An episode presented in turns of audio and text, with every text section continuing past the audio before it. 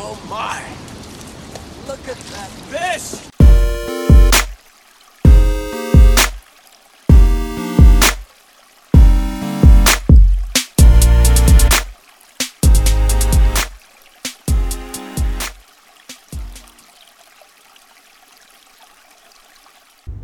Welcome, everybody, to the Smalley Talk podcast. This is your host, Chris Vaughn.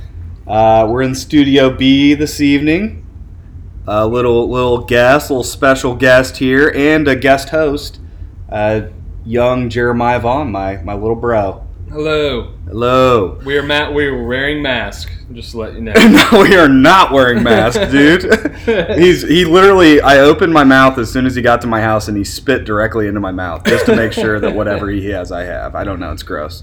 But anyways, uh, on the line we have a very special guest, somebody that uh, you know I've personally been following for a very long time. Uh, the one and the only Juan Veruete. Hello, Juan.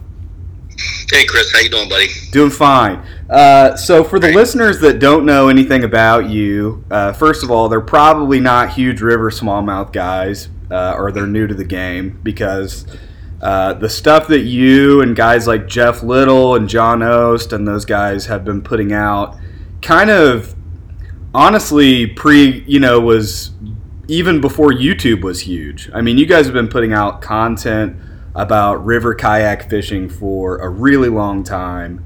And, uh, you know, we found your stuff a long time ago, and it was definitely, it definitely informed a lot of years of our fishing and let us leap over several years. So, why don't you kind of give a little bit of a background about who you are, what you do, where you're from, and uh, why people should listen to you?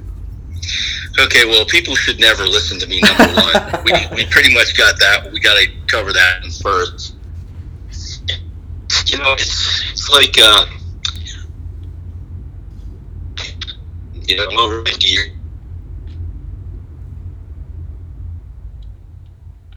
Every year because I don't remember. Um, that's too old. Uh, but uh, I've been fishing since I, was, I mean, probably about six years old, something like that. And, and I've fished a lot in, in Pennsylvania and I've fished really across the United States too. I've been very fortunate to be able to do that. And I've fished, you know, California, Alabama, and every place in between. Um, my, my real love though is moving water. Um, it's what I started fishing. I transitioned into some lake fishing kind of around my college years. Uh, but then circled back around to, to river fishing soon after that. Uh, and so I've been at it a really long time. And over the years, I have a pretty methodical brain.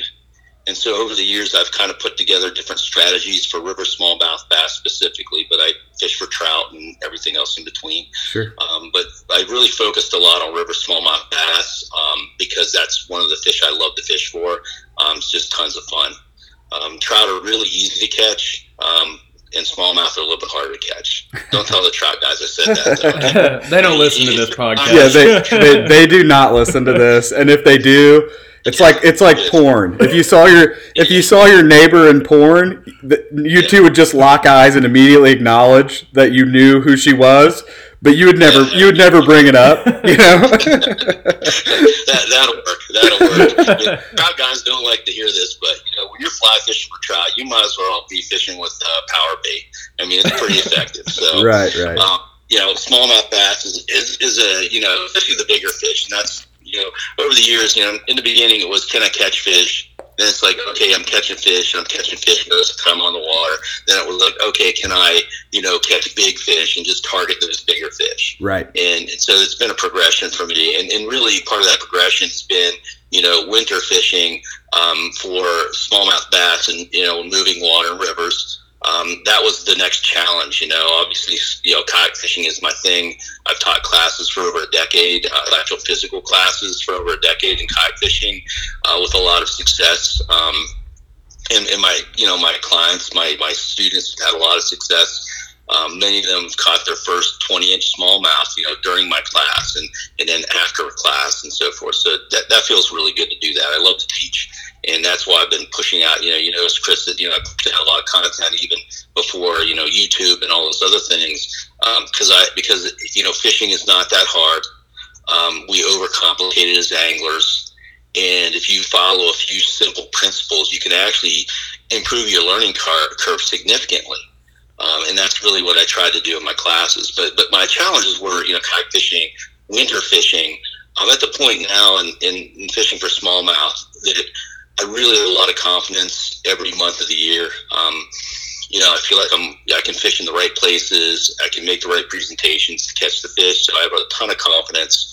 Um, I usually, I mean, I, I typically catch fish in every single month of the year. Um, and then taking that a step further, another challenge for smallmouth was trying to really do winter um, smallmouth fishing with a fly rod. Yeah. And uh, and so really that was a challenge that I took on a number of years ago. I can't even remember um, how many years, like four, five, six years ago. Um, I decided that you know because I was fly fishing for them in the summer, in the fall, um, late fall, and then you know uh, spring. But you know when, when things are easier, and uh, and I thought, well, let's try to push the envelope a little bit here. Let's fly fish all year long, and let's try to make sure that we uh, kind of like keep tabs on what I'm doing and how I'm doing it, uh, so that I can keep rep- replicating it. And that's the key. You know, do things, find that sweet spot, you know, and, and keep replicating it and keep having success with it. And uh, and so I actually wrote an, uh, a magazine article for Kayak Angler magazine, and it was so long they actually split it into two parts. and it's it's actually posted on uh, the Kayak Angler website. Um, so if anybody wants to see some of this stuff in detail, um, they can see it out there now because they took it out of their um, print magazine and, and published it all off. And they split it up into two articles. One is how to catch winter smallmouth on the fly, and the other one is good grief. I'm looking at it right now. It is uh, Fishing Log Wilderness Pro Guide Juan Veruete's Smallmouth Secrets. Well, that sounds like I actually know what I'm doing. Holy shit. Wow, I didn't, I didn't know they I took some. that good. They took some journalistic privilege there. You know, there's some some Yeah, license. yeah. So Wow. no, I'm just kidding. And I'm actually holding a fish too, so I must have had some success that day, you know. But both of the both of those articles are actually one big article I wrote for their magazine, and it was there's so much content in there. They split it up into two different pieces for their website, and it's really good because it follows every single month. And what I did is the day that I felt like I learned the most, I actually wrote about that day like it would be a log, you know, water conditions, um, web conditions, um, you know, what the flow is like, rising, falling, all those things, you know, how clear the water was. And then I did a narrative on what I did and the tactic I used and the fly I used and the setup, you know, I used. So even during the year, I'm using different fly rod setups, right, to accomplish different things Right. with my fly so that I can have success. See now, So that's, that's, that's the thing. I guess that's me in a nutshell, maybe. I don't know. so you're you're a copious note taker, is what it sounds like. A logger, a jour- you know, somebody who keeps a good fishing journal. Yeah, I used to in the beginning. I've got years of journals, and now I've found, you know, it's it's. I, now I don't really keep a journal because I find it's a lot of repetition. Sure. And That's I, why you kept the journal. You kept the journal to get to the point where you don't have to keep the journal anymore, right? So Yeah, that's exactly, exactly. And I have that journaling in my head now. It's like, okay, these conditions, this flow, this water clarity, situation, and then in my but I uh, know what I want. You know, and, and then I also in my classes I keep going flow too. And this is getting have to adapt. I mean, if you look at any angler, you know, maybe a pro angler or something like that, like the ones that win are the ones that have. They, they might go in with one idea and then they change their mind very quickly and they can adapt to the situation at hand. And they can, you know, adjust to catch fish. So, so lot of what I do is adapting, but uh, it's definitely helping over the years. Definitely all that logging.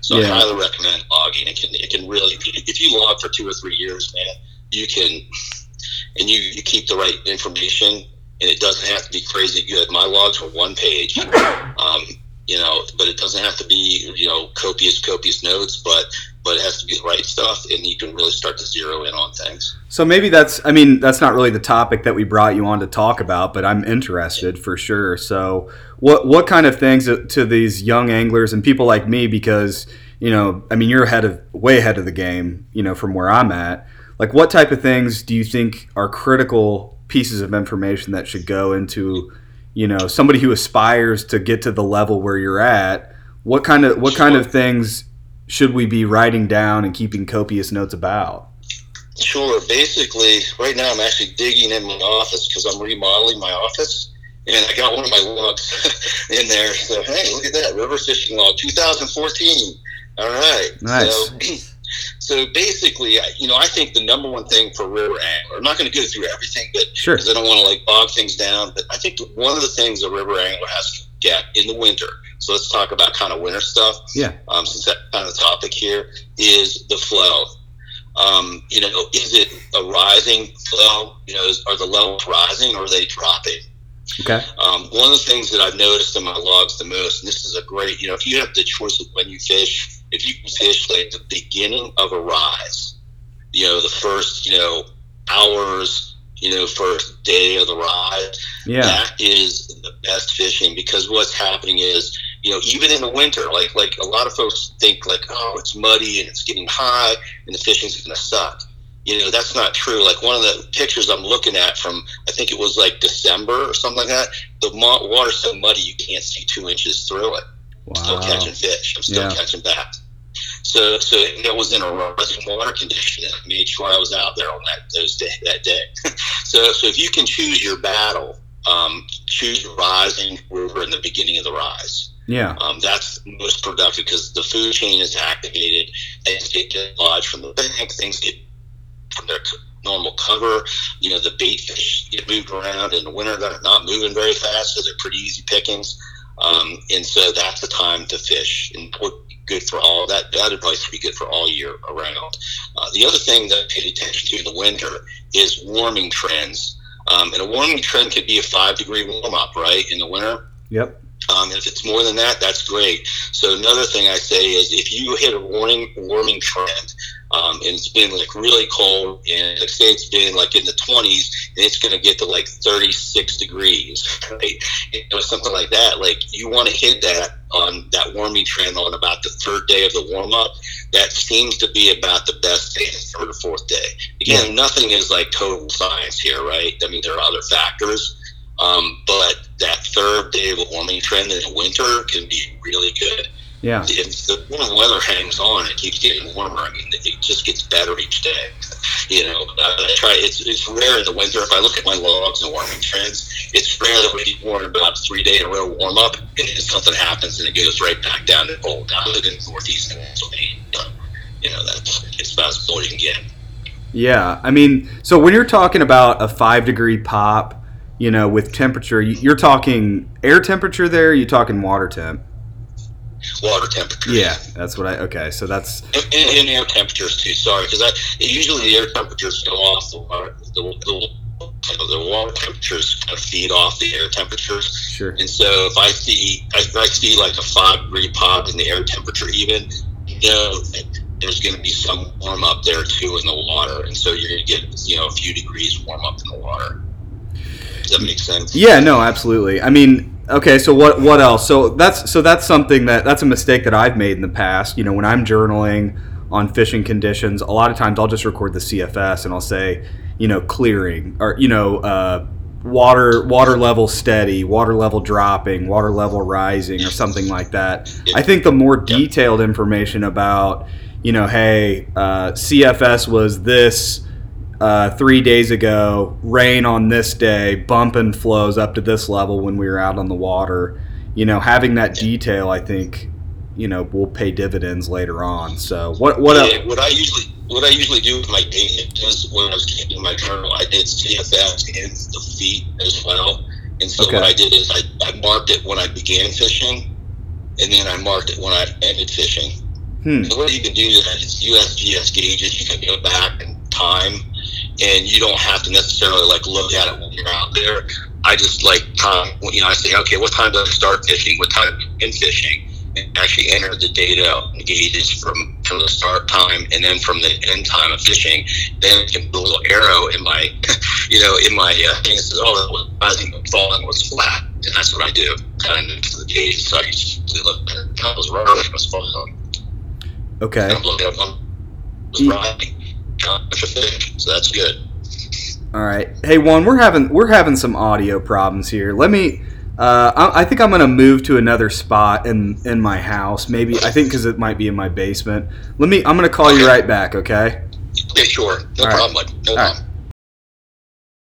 Right. Your, your your reception good now, buddy? Yeah, it's good now. Sorry, I we were in my we were in my basement, and it was the content was too good to have your audio be broken up the whole time. So so, anyways, so we were talking journals. Uh, you you kind of gave us a brief overview of what to record down for CFS. Any any other tips about stuff that we should be uh, Recording. Yeah, uh, water clarity. That was important to your presentation. Um, I don't pay much attention to barometric pressure. That doesn't seem to be like one of the top factors in, in river fishing. Right. So I, I almost don't pay attention to it anymore. I, as a matter of fact, I don't think I've looked at it for years. Um, the water level is the most important thing rising, falling, steady. Um, and then beyond that, um, obviously the, the presentation, like the lure and the presentation, where you're fishing in the water column is important. Um, you know, and, I, and so there's a bunch of stuff in here. Uh, I could even, uh, do you guys have a web page or something? I could even send this to you. I got, I actually got to do something with this and, and put it out there. Yeah, no, absolutely. I mean, you can yeah, you can email me. Uh, we'll, we'll we'll link up about it afterwards, or maybe maybe if you, I can post it on our blog, and we can drop the link uh, to it in the show notes for this one. Cool. Now, what about like uh, something that I tend to pay attention to a lot, and I'm not sure a lot of people do, but maybe I'm off base here. Uh, I pay attention a lot to the moon cycle because I find, you know, like in a new moon setting, I find fishing to be a little bit better, uh, especially when in, when water clarity is high. You know, as opposed to like a full moon. Uh, maybe the fish are feeding all night with a with a full moon or something like that. Is that something you pay attention to as well?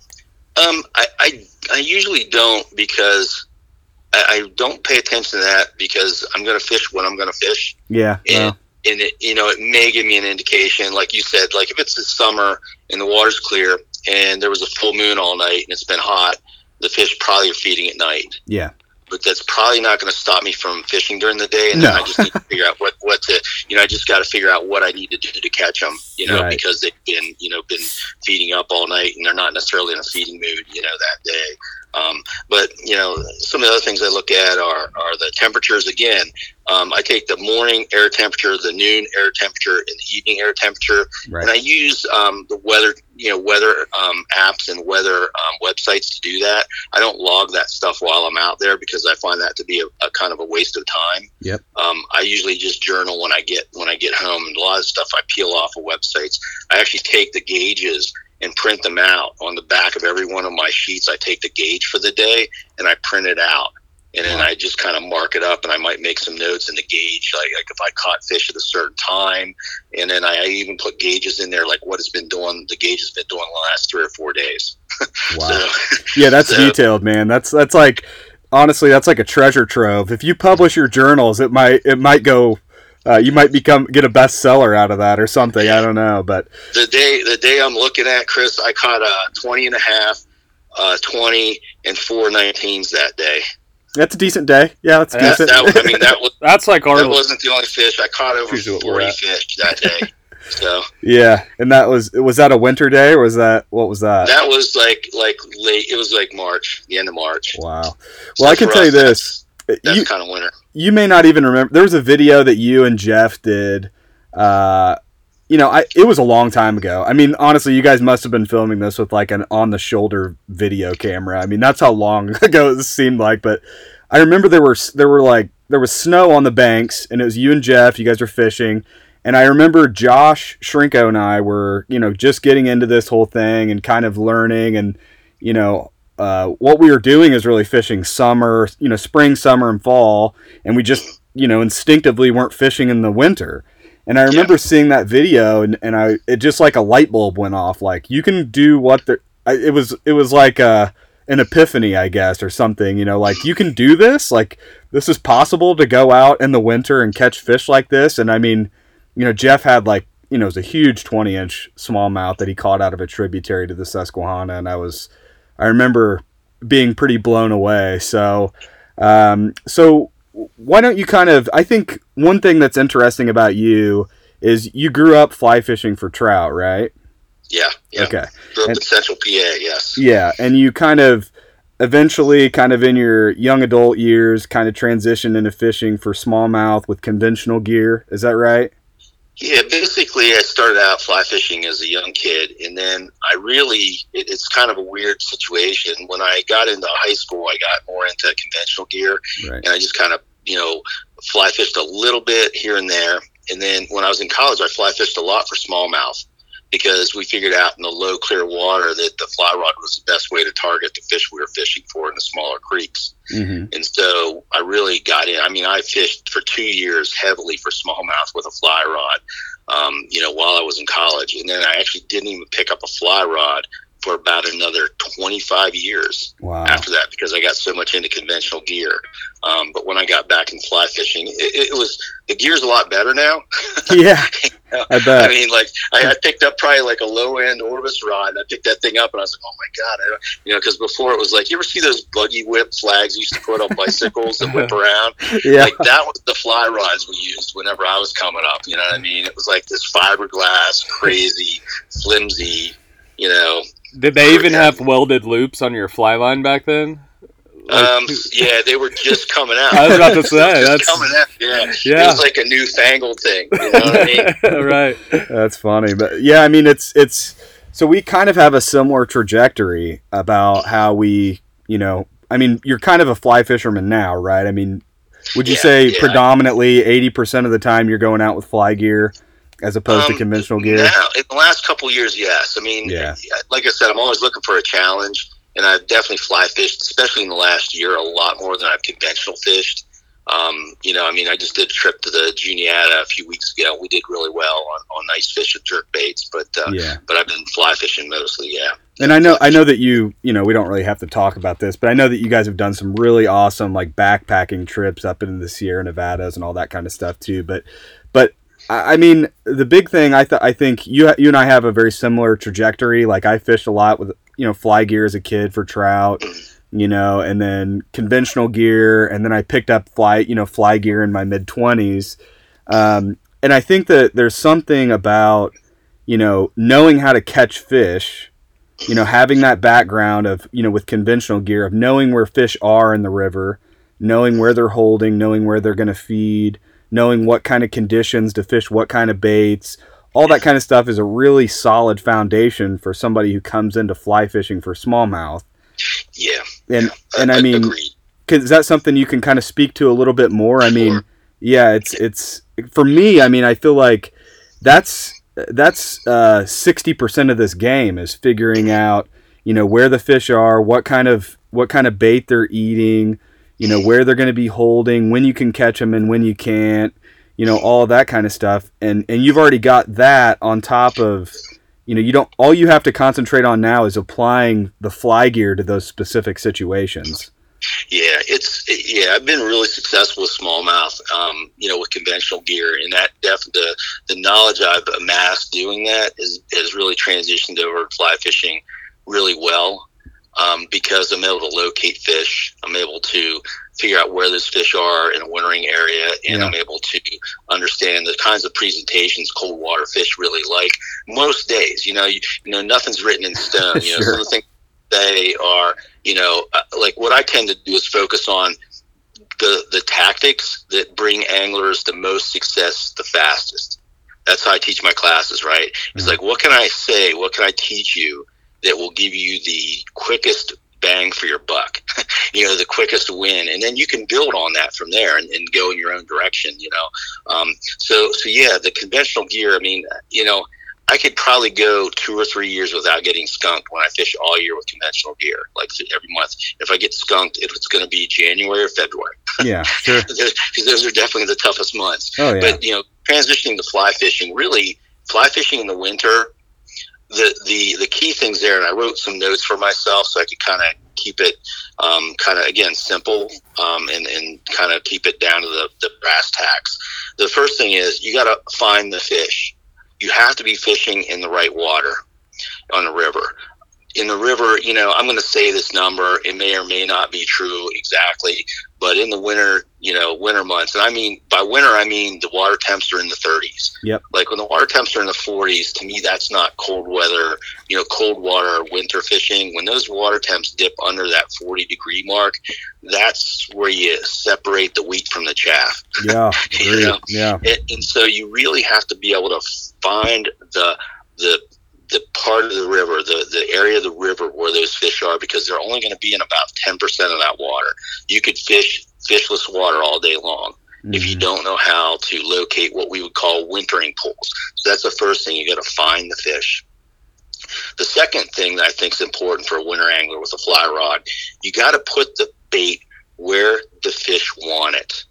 That's really important. And actually, in the winter, that's pretty easy because you narrow down your possibilities of the water column, right?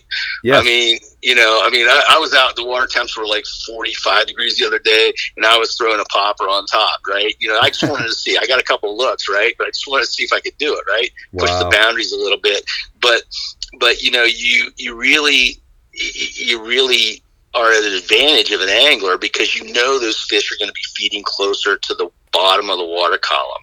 You know, they're not going to be coming up in the middle too often or uh, uh, the upper water column. So that's that's a real advantage. I see that honestly, Chris, as an advantage in the winter because that narrows down kind of baits I want to use. hmm Okay. Yep. Um, and then the the third thing I would say, how fast you move the bait. That's the, the I think the third most important thing. And these are all kind of in, in order of importance. And the last thing, honestly, is the bait that you use. so, in, in the bait that you use, the fly that you use, as long as you stick to some basic concepts, you're probably going to be okay, and you're going to be in the ballpark of something that they're going to want to eat. Yeah. So, so if you if you can do those th- four things, you know, really the first three things, you're in pretty darn good shape. So, how do you find the fish? That's you know, you got to find what we call wintering pools and rivers. In the big Susquehanna River, I mean, it's a mile wide. I know that that you know Josh has fished there with me, and you know he's you know he knows how vast this place is. It's it's a moving lake basically. Yeah. I mean, a mile wide in some places. What we look for are area. This is just generally what we look for for wintering pools in the winter. When it, you know, end of November through March, we're looking at places that have relative depth, right? So they got to be deep. Places that have good rock structure, because that's a rocky river, right under that water. So it's got to be relatively deep. It's got to have good rock structure. Important thing as well. The, the current's got to be soft. hmm Um, it can be moving, you know, at a steady flow, a steady rate, but it's got to be pretty soft, and it's got to also have some pockets of really slow, almost not moving water. So those are what we call wintering pools.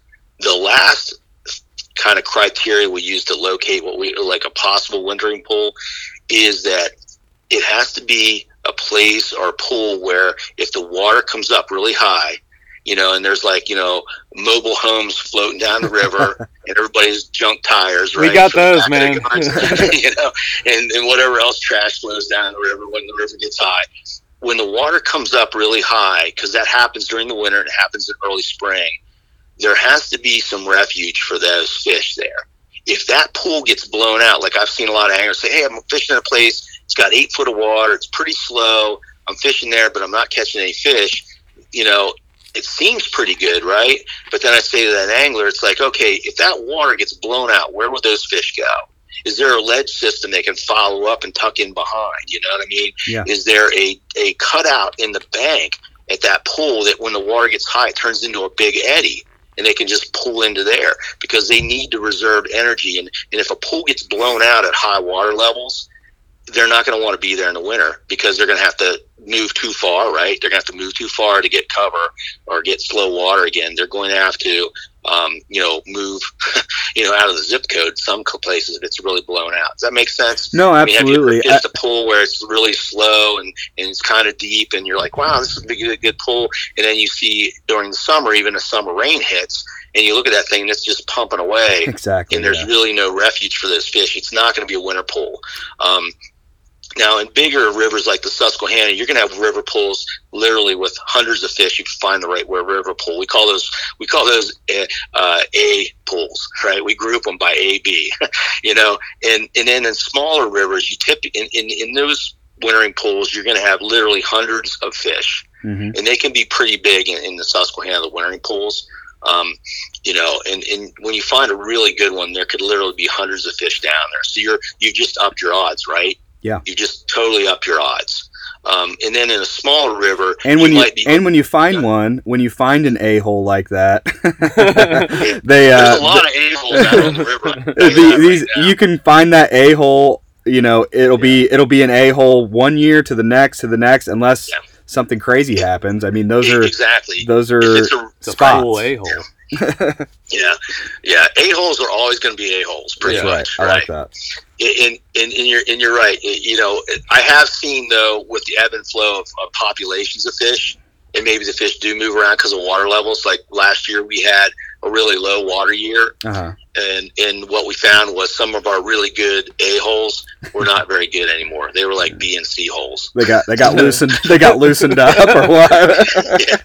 B holes or C they holes? weren't they weren't good to us anymore, so we had to go find another a hole. Well, So- overpounded. I gotta I gotta I gotta point out the fact that A hole, B hole, and C hole are all innuendos. Just just I I can't I won't say it again. I won't concentrate on it, but I just wanted to point What's it the out. C? You seem to be a little. I will say that. That's uh, that's my I, that's I'm my just glad special Josh skill. isn't here. He'd have his pants off or something. yeah, Uh, he's for they're sure. probably off at home, yeah. But but anyway, so I have uh, a question real quick. yeah, go ahead. Juan, whenever you go out in those tough winter months, is there a uh, typical number of fish that you have in mind that you want to you want to hit, or is that a pretty a number that varies a lot for you? it, it's a number that varies in the winter depending on when I'm fishing and what the conditions are. Because I'll fish in non-optimal conditions. You Right. know, um, I might pick three, pick up three fish. I might pick up, you know, I, I got a video that I just posted on my Facebook page, and I think I caught like 40 fish in December Yeah. or something like that. That's 40 a or 50 stellar fish day. in December. That's and, and it wasn't in that amount. Of, I mean, it was like in a, in a few hours, a handful of hours. Why don't you go ahead and Um, plug plug your Facebook page now? Uh, Okay, it's, it's Juan Root Fishing. yeah, Juan Veruete, and that's uh, J U A N V. Yep, Veruete, V is in Victor, E R U E T E, uh, and then fishing, Juan Root Fishing. Nice. Um, and I, I post a lot of stuff on there. Yeah, highly highly um, recommend a follow and and it's what's your Instagram too, isn't it? Is it uh Juan Root Fishing, same yeah, it's the same thing. Okay, I, I yeah. try to be all markety and stuff. And I like that. I like that. You you must work for a college. But anyways, all right, so uh you're talking a-holes. Uh once you so what happens, you know, what what's a b-hole look like for you? So, so that's a good question because in smaller rivers, sometimes you do get those nice pools that there are really good wintering pools, but but other times you're going to get cutouts, you know, along the bank, Uh-huh. and and there's only going to be a handful of fish. So what happens is on the Susquehanna, for example, when you're fishing a really good wintering pool, you can stay there all day long and fish Yeah. for hours. Yeah. When you're when you're on a smaller flow, you're gonna probably have to move and that's where identifying these places is possibilities. And and actually, Jeff Little and I did a, a video on the process of elimination and how to identify these learning pools, and it's on his um, YouTube channel. It's the little stuff, um, and it's how we start in about November because you'll find these fish moving into those areas in November, and you will catch tons of fish there Mhm. and they'll be starting to pull up and they're going to be in that area right? So so you, you know um, jeremiah asked me that question like how you know how many fish do you expect to catch? Well i'll go into a possible wearing hole in november a few different times if i really am focused on that wearing pool and i'm going to fish it a few different times in november to see if i'm, I'm catching more and more fish because in november they're still feeding real heavy and you can catch a bunch of fish if it's a wintering pool. And then you know you got a bunch of fish pulled up there that are going to be there pretty much all winter long. And the same thing in smaller flows. You know, you're looking for cutouts, you're looking for pools. You know, big uh, pool, deep pool with a ledge in it or big boulders in it. That's fantastic. Um, again, if it gets high, you want to see a nice cutout there so they can pull into that eddy. Makes sense. Yeah, Yeah. absolutely. In- I always in- in I always think flow- about it like yeah. when I'm Yeah. floating down looking for wintering spots, I always think like if if flood stage happened right now, what would the water what would the water look like? Yeah, you know, is the water going to be Yep. sweeping around this nice, you know, sharp bend and creating a big giant eddy on this turn? Yeah. You know, whatever. You know, what are these big fish? You know, they don't want to sit in the flow whenever it's Yeah. high in winter. You know, when it's below 40 degrees, you know, they want a spot that's like a little pond for them, you know. So Mhm. is there something they can is there something they can dip into? Because if not, it's it's probably a waste of your time in winter. That's right. In, yeah. in the winter, it, it, they're not going to be there. And again, the way you find these places is in late, uh, you know, November, early November. Start going to those places, right. and then by late November, you're going to kind of know if that's a place where the, the the fish are kind of pulling in there. But in the smaller flows, it's it might be a handful of fish. You might catch Yeah. four or five fish out of a spot, and then you got to move. That's where your jet boat's going to come in handy, Chris. Hey, I just bought it you know, today. you I'm got to move from from spot to spot, and do, do milk runs on different, you know, different different wintering spots. yeah. That's right. So that's kind of how it works. And if you want to, like, what I look for is cutouts. And also another another clue is, you know, when when an eddy like that forms, it leaves behind trash and and it leaves behind like you know like clusters of trash from the eddy and stuff Sure, yeah. along the bank. You know what I mean? You'll see or or, or you know tree limbs and stuff like that piled up. And so, so sometimes you'll see that too, and that'll be a clue that that's actually a nice, big, good eddy. Yeah, great. What what about um, one thing you kind of briefly touched on was uh, fly characteristics. So, Yeah. What are Yeah. some what are some basic features uh, that can be broadly applied for our listeners about Sure. what type of Yeah. flies they should be tying, what type of flies they should be buying, Sure. and Sure. then and then we can talk about how to present those flies. You know, shortly Sure. thereafter. Yeah, no, I'm So- almost. I'm also curious to see what profile of fly. Like, is it a? Mhm. Do you tend to lean towards a larger profile or a smaller profile? definitely smaller profiles in the winter. Again, it's it's you're up in your odds, right? Um, You you could fish bigger stuff, but some days that you know, you, I, I say what's going to work the most days, and you know, and and what mo- works most days is a smaller profiled fly. And really, in the wintertime, in most rivers for smallmouth, you've got really limited types of forage, right? Limited shapes of forage. There's minnow, there might be shad shaped forage, right? And there might be crawfish. so, so you know, and then there's bugs, right? So, but you know, how many bugs are really moving around a lot in the wintertime, Right. right? Um, so, you know, if it's a hellgrammite, it's probably you know dug down in the mud someplace. Sure. And the crayfish do get active. I mean, that that's. I think one of the reasons that smallmouth get really active on a warming trend is because not only are they warming up and their metabolism is warming up, but also I've seen a lot of crawfish moving around, you know, in the winter.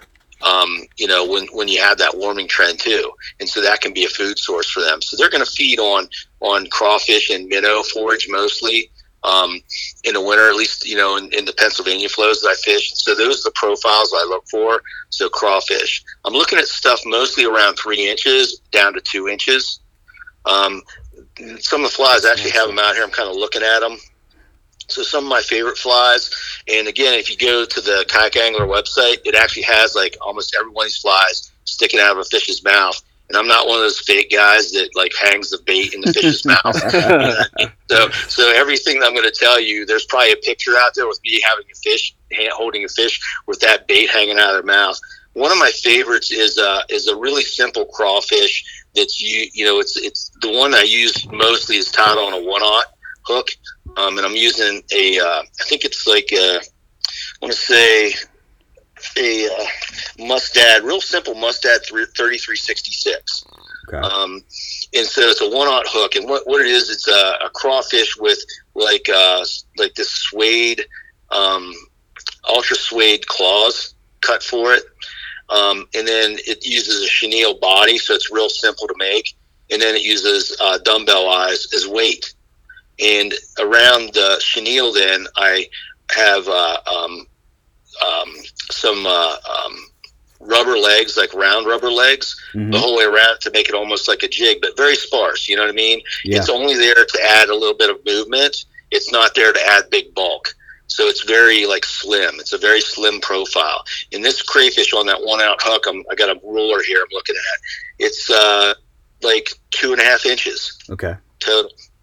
So so that's one of the things I use. The other thing about this crawfish bait with the with the ultra suede uh, claws, one of the things you can do in the wintertime with your flies like this, and and some guys might find this to be blasphemy, but let's face it. I mean, the bass anglers, you know, the fly anglers now that are out there going for bass, they're trying to mimic lures mostly. I mean, you look at all the new, you know, the new, uh, um, you know, uh, I call them jerk baits, but you know, all Yeah. the new, uh, you know, jointed, you know, stuff that they're making. Yeah. Um, you know, it, it's it's all trying to imitate lures because it, that they're effective. So the claws you can actually take and put um, some uh, um, some uh, like crawfish scent on it, and like I use uh, I think a Bio Edge in the stick, and I just rub it on these claws.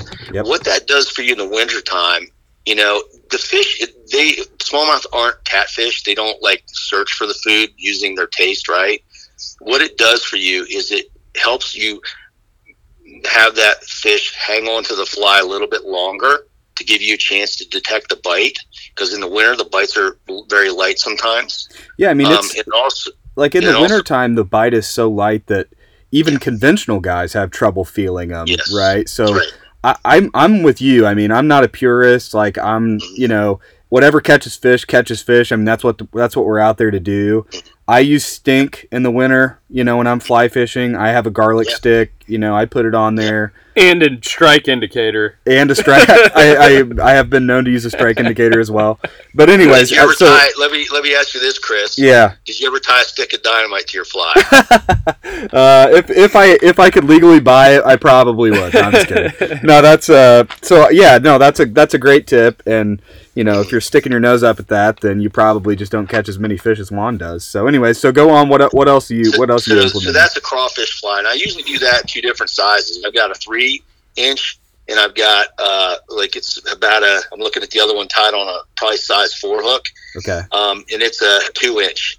So I got three inch and two inch, and that is really important to have those two sizes.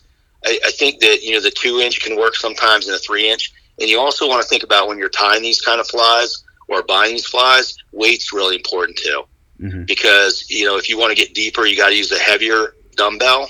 Yeah. Um, and then some days you're fishing a little bit shallower, a little bit less flow, and, and you're going to want something a little bit lighter dumbbell. So you got to really think about that. You know what I mean? Uh, and so I usually have those two different sizes, and I got those in a couple, just a couple different dumbbell weights, um, in case I need something really super heavy. Now, do you go like you were talking about a little bit more sparse on the material, and and this is a bit counterintuitive for for you know the listeners or the new people to fly tying, but the sparse material will actually help your fly get down in the water column a little quicker. You know, Yeah. because right. typically, Less like it, it is counterintuitive. Like it's it's you know you think that oh the water's going to soak up all this material and sink faster, but that's generally not the case. You know, the less material you have with those dumbbell eyes and that that heavy hook, it's going to get your fly down, and that's one of the most important features of a winter fly.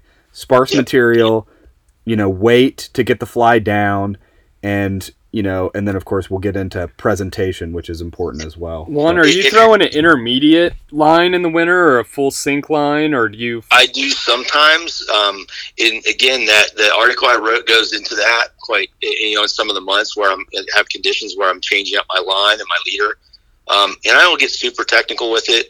I'll use an intermediate line when I have pretty constant flow. Like if I'm in a really big wearing pool in the Susquehanna, I got one pictured in my head right now where the flow is pretty even and pretty darn slow. I can get away with it because the line, you know, you're not dragging that line across or through a bunch of different currents, right? Right. and you're not getting big bows in your line and so forth. Um, and, but if I have a bunch of different currents, or I feel like you know I'm really spot hitting it more, and I want to like really zero in on a location, I'll actually just go to a, a floating line, so it's up on top of the water, and a really long leader. so you know what I mean, so that it'll drop down Right. where I want it to be. Does it make sense? Yep. Yeah. and I have less I have less fly line actually under the water where I have to try to control it and mend it and all those kind of Right. things. You're still allowing your fly to get down real quick with that long leader. Yeah. Yeah. Gotcha. Yep, exactly, exactly. In in what I do with these flies is I'll turn up, even though the, the this is a little trick here to reduce snags because you definitely want to be on bottom. If you're not feeling bottom with these baits, you're not, you're probably not where the fish are going to eat. Yep. Um, so if you're just feeling water and that's it, then you, you got to get heavier. Um, but what I do too is I, I bend up the hook a little bit to, to about 70 degrees. And, and I found that that does help with snags. Hmm. Um, it, it kind of reduces the, the snag, the snag quotient a little bit. really? So, so- you bend the yeah, at so the at the bend yeah. of the hook, you just sort of straighten it out just Ne- slightly. near the eye. Yeah, near the eye. I take a uh, you know a set of pliers and I just bend it up to about seventy degrees, like that last maybe quarter inch or so of the hook. Bend it up Interesting. about Okay. seventy degrees. Yeah, that's Um, interesting. Okay, well, that's a good that's a good tip right there for. Uh, but I, I think that one thing you just kind of, you know, uh, I want to draw emphasis to, I guess, is the fact that you said, you know, if you're not feeling bottom, you know, you're not you're probably not going to be where the fish are. I think That's that's right, yeah. that, that's huge. You know, a lot Yeah. you can go you can yeah. go dead drift to Clouser Minnow all day, and if you're not feeling bottom, uh, Yeah. you know, you're you're just not gonna you're just not gonna catch them. I mean, I- exactly. And, and in the winter again, I mean, you, you've got and it, like, like what I try to do is turn around what people think is a bad thing into a good thing, right? I, I always use the fish's behavior against the fish. Yeah. And the fish's behavior in the winter is staying close to bottom, Yep. staying in slow water, and, and only coming up maybe you know minutes you know, a little bit off the off the bottom. So that to me says, hey, I just put my bait on the bottom, and that's where most of the fish are going to be, and that's where I've got the best chance of, of, of catching those fish. No, one Um, the- one kind of uh, a, a pro, an approach question. So, as a fly angler, a lot of times how I like to approach a spot is I like to I like to fish down and quartering, right? So like I want I want my the nose of my boat, at least for me, this is what how I do it and and that's why I'm asking you, but I like to I like to point my boat downstream cuz we fish out we fish out of a raft more frequent. I don't I'm not a big kayak angler. So so we're, we're when we fish out of a raft, the the front of the boat facing downstream and we fish kind of quartering downstream uh, and we and we try and drift it that way, or we fish directly across stream more often in winter. You know, we'll fish directly across stream so we can get the fly down a little bit um, and let it hang right there in the strike zone. As a, as a kayak angler, how do you how do you find more success when you approach winter spots? Uh, Sure. Mm, my best success, because it gives me the most control over my bait and the best feel, whether I'm conventional or fly fishing, for me, when I'm in my kayak, is fishing at a basically right off at a 90 degree angle off my boat. So I'm going to face the boat upstream or downstream to slow the drift. Again, we're talking about slow whirring pulls sure. and it, that's if I'm not if I'm not anchored, and I'll drift that pole, and then I'll go back up to the top, drift it again, go back up top, and usually these are slow, so it you know it takes a while to drift down and go back up again. So you just Um, drift at the same speed as your fly. So you'll That's right. you'll cast That's off right. 90 degrees to your left or right Yep. And just let your Yep. boat and the fly match speed Yep. and Yep. see if that'll cuz that off more often than not that's how you get your fly down. You know, you don't Yes. have you don't have the the tension No of your fly line dragging the fly up. yes, So right. You that's don't have to drag your boat slower than the current or faster than the current. Especially if it's- you're throwing intermediate line where you can't Yeah, min- where you right. can't really mend it properly. So That's a, so that's a big difference probably between like conventional gear. You know, it's often you know you want to be anchored up, facing upstream. You know, or, or you know, not everybody does it that way, but you know, a lot of people want to be completely stationary. You know, facing upstream, fishing back towards you. You know, bouncing the bouncing the bait slowly off the bottom. You know, back to them in the winter, but you know that that approach really doesn't work for fly anglers. You know, it's it's not your fly you're going to line fish that way you know you're not going to be able to feel anything. The current's going to drag your fly line under. You know there's a lot of a lot of variables there. So that's a huge Yeah. piece you know for the fly anglers listening. You know uh, left and right match the speed of your drift. You know the drift of your fly should be matching the speed of your boat and that'll allow the fly to kind of hang there as well. But you know the other way to do it i guess is to is to kind of cast off the front and to the side of the boat and just let it hang there in the strike zone if you can keep mending and keep the fly stationary but Yeah, But yeah. good a lot, a lot of times I'll dead drift the bait too. I Yeah. mean, again, depending on my line setup and stuff like that. Like I'll actually cast like almost like a, a gear angler, and kind of what you were talking about. I'll I'll cast upstream and dead drift it. Again, we're talking about a wintering pole, so it's pretty easy to get it down. And usually, then I'm using a, a floating line so that I have more line out of the water than in the water. Um, and I find I can I can dead drift it that way, and then I just let it swing down.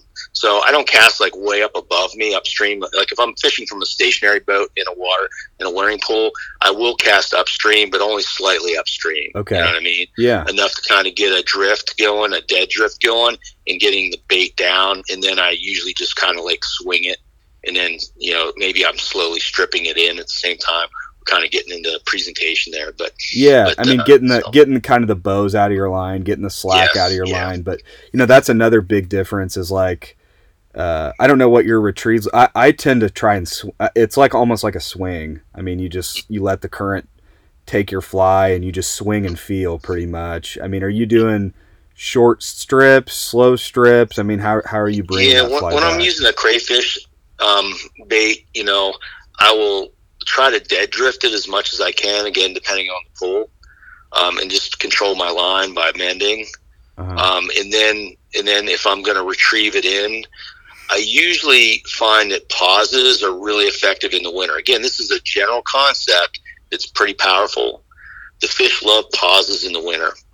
So if I can really get a pa- some kind of a pause in there by stripping it and then stopping, you know, just holding on it, that's what I'll do.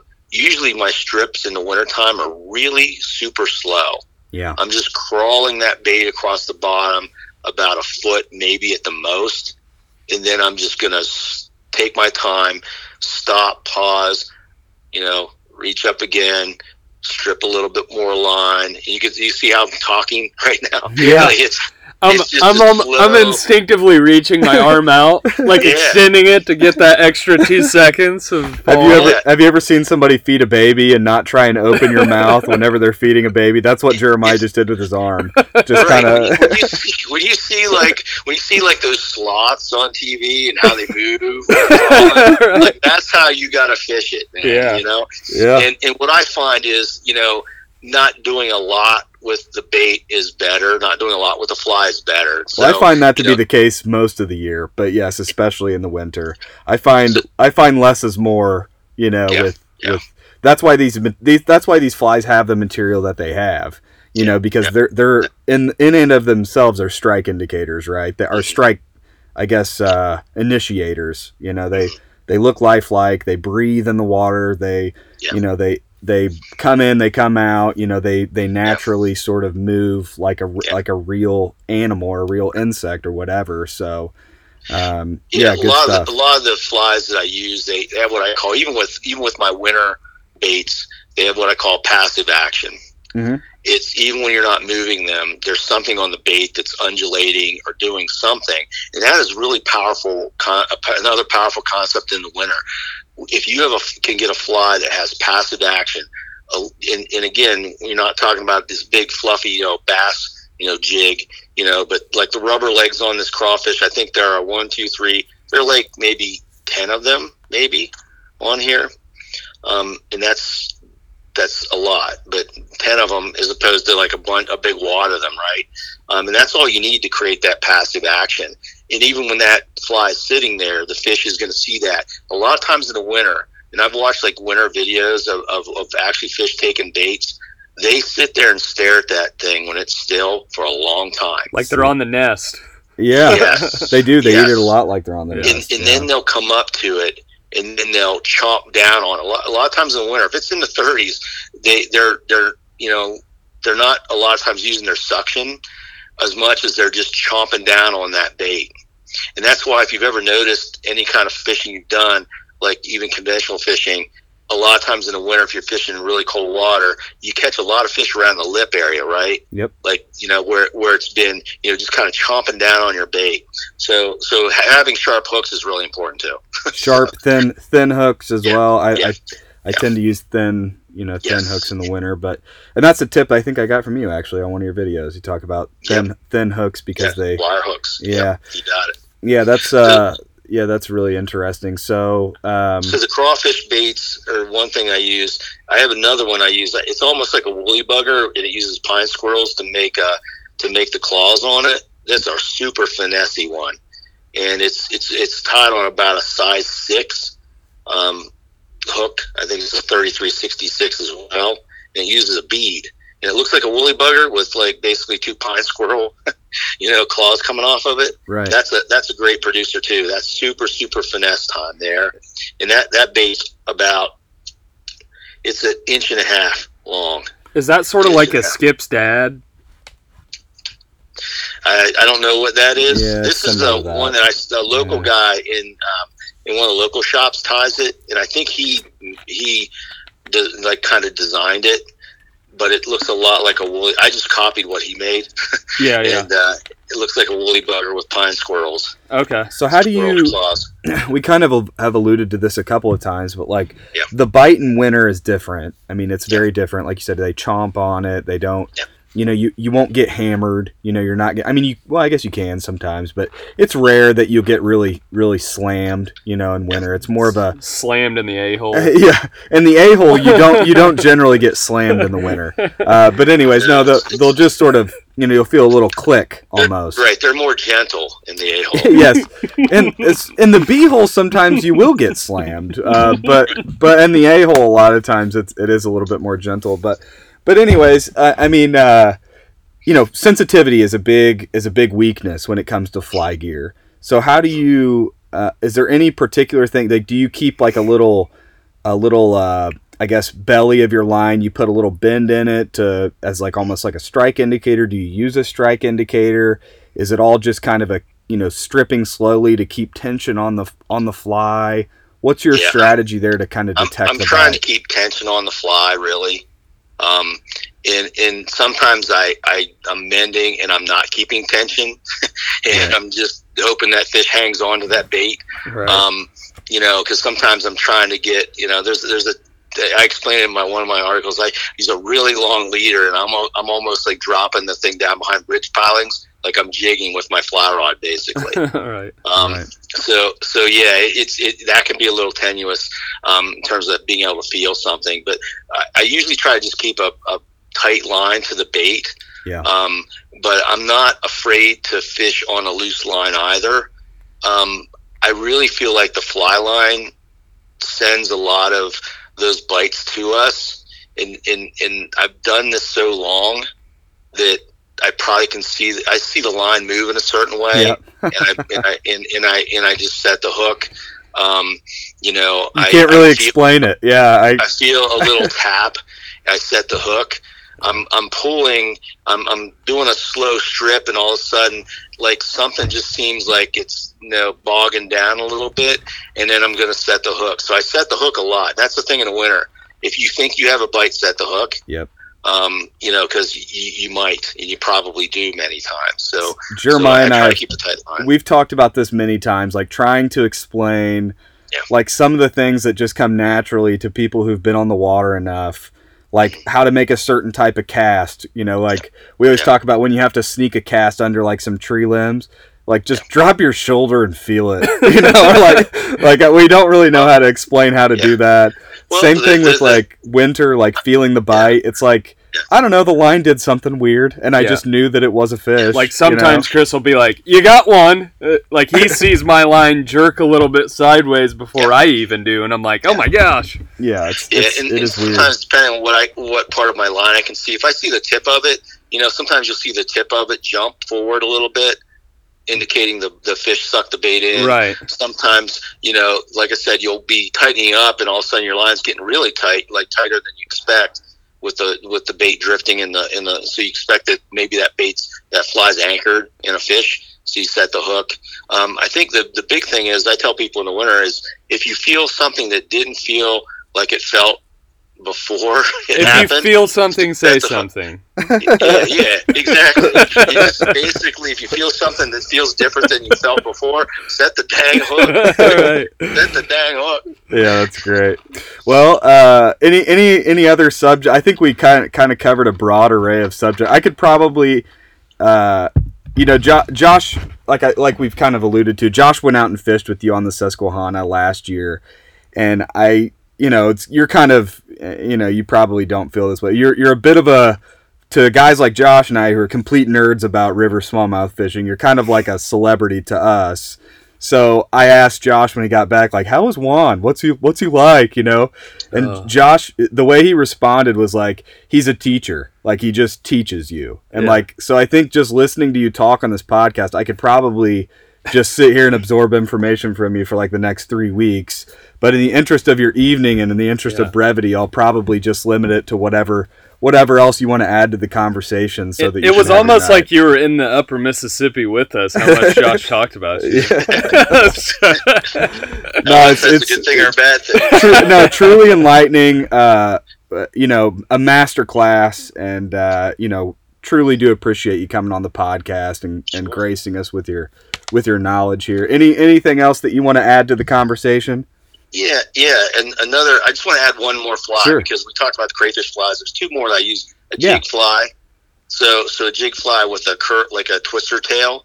Um, like uh, it was Kylie uses has these slow. They're called I think slow rollers, and and I tie them in. They're like a twister tail. So you basically tie like a tiny jig on like about a size four hook using a dumbbell, and I use about four or five strands of uh, of uh, round rubber for the skirt, you know, and then I use like I, I tie a dubbing loop, um, use a dubbing loop and, and use long dubbing to make the body, and then I, I tie in uh, actually first I tie in that tail. Um, that slow roller tail or any kind of tail that like makes a twister off the bait is really good. And again, I'm, I'm shooting for a bait that's about three inches or less with that, you know, I call that a jig bait basically. And again, I do the same thing. I, I bend that hook up to a 70 degree. The other fly I use with a lot of success, and you mentioned this, is a clouser. Yeah. And I'm, I'm using clousers probably around three inches. Um, you know, that's that's probably a good size. You could use bigger if you wanted to, but I find like around that three inch seems to be the sweet spot. Um, and a lot of times with the clousers, though, I use a different technique. That's where that's where I actually will um, swing the fly, um, because I feel like a lot of times they'll they'll hit it better when I swing it Okay. close to the bottom. Um, a lot of times, a really good one in smaller flows where you have like those little cutout bank, big those deeper bank eddies.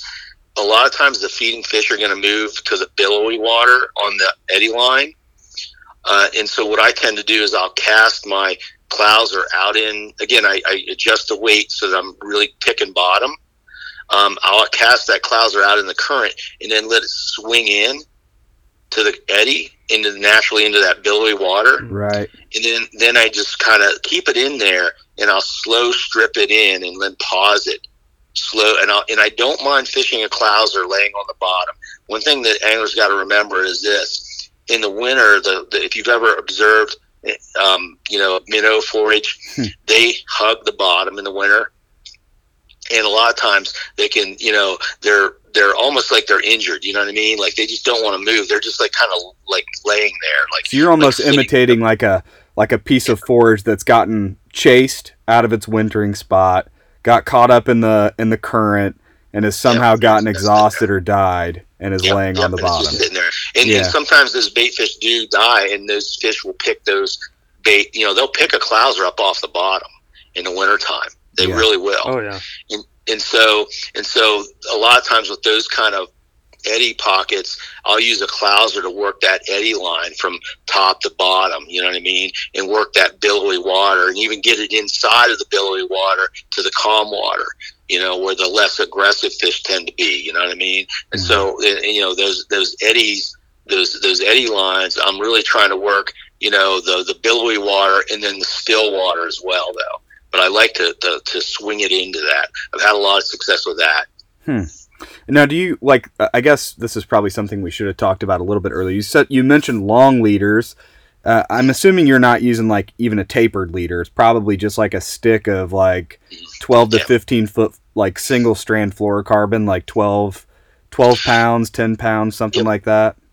Yep, yeah. Basically, I'm just using, and I'll go pretty late. I, I mean, I'll go down to eight pound. You? Um, I'm just using usually a single piece of, you know, mono or fluorocarbon, whatever I feel like I need to, to do the job.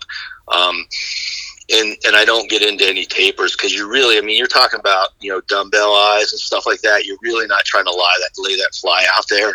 Right. you know what I mean? You're just you're just trying to huck it out there any way you can.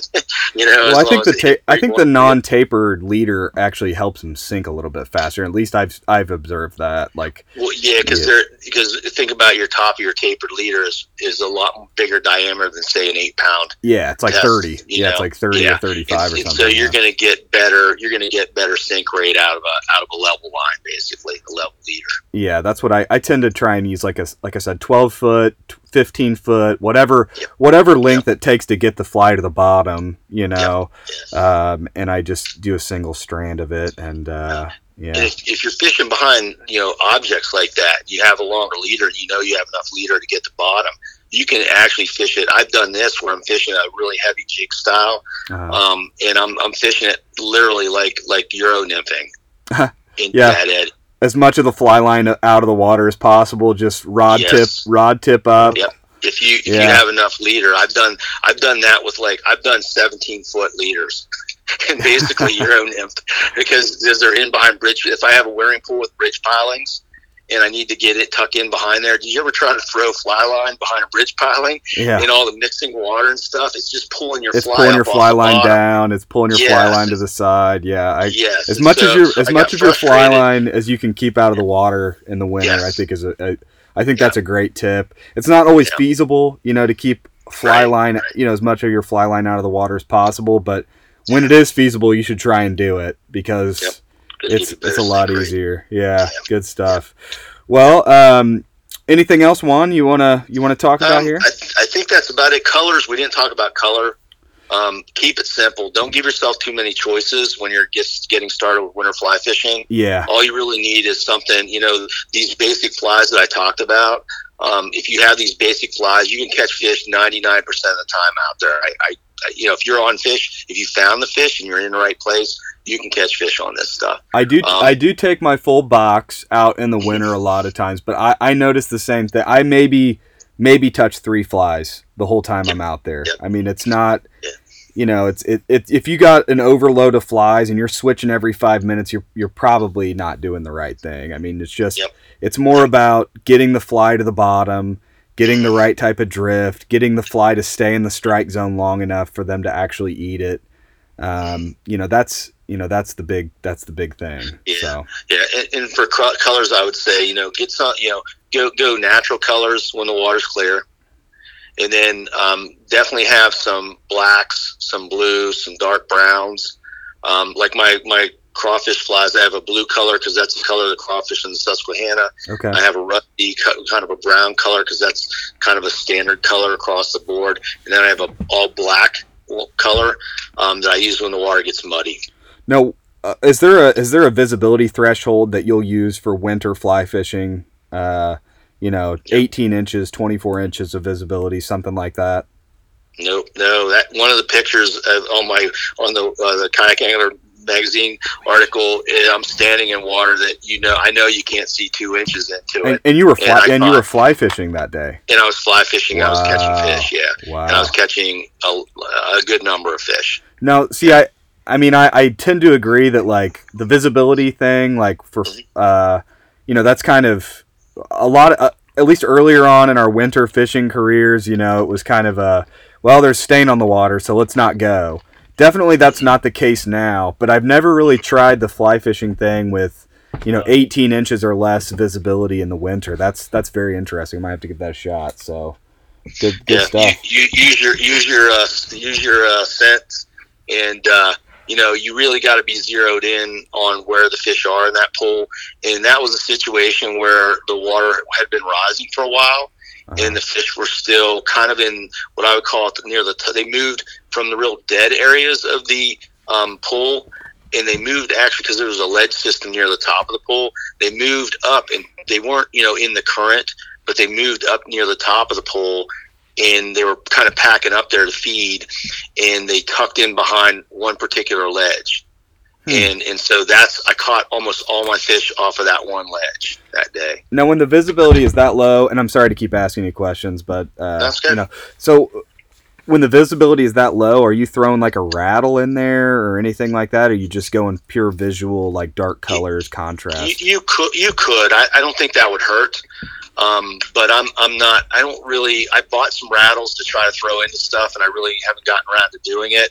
I feel like almost if you put a rattle inside of a bunch of you know wrapped up chenille and stuff like that, like I don't know how much sound you're going to get out of that. you know? What yeah, I mean? no, that's true. So, so, so I kind of like kind of pushed that idea to the side after I really thought about it because I've had I've had a good enough good enough luck doing what I'm doing, and I don't feel like I need to do any more. But definitely the scents help. You know Yeah, what I mean? Because again, when you have that rising water and it's going to be a little bit colder in the winter because it might be a snow melt or something like that, um, you know, you got that rising water.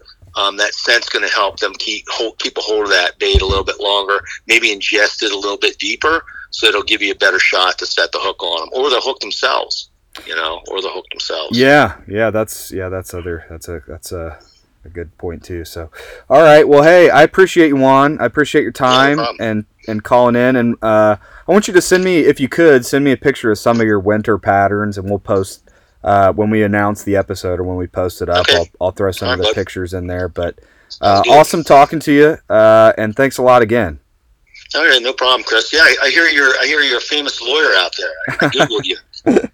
Yeah, well, I don't know about famous, but I I am a heard- lawyer, heard- so. this- I read something on the internet that said you were the first lawyer to ever successfully sue your grade school age kids for for uh, pain and suffering against their future earnings.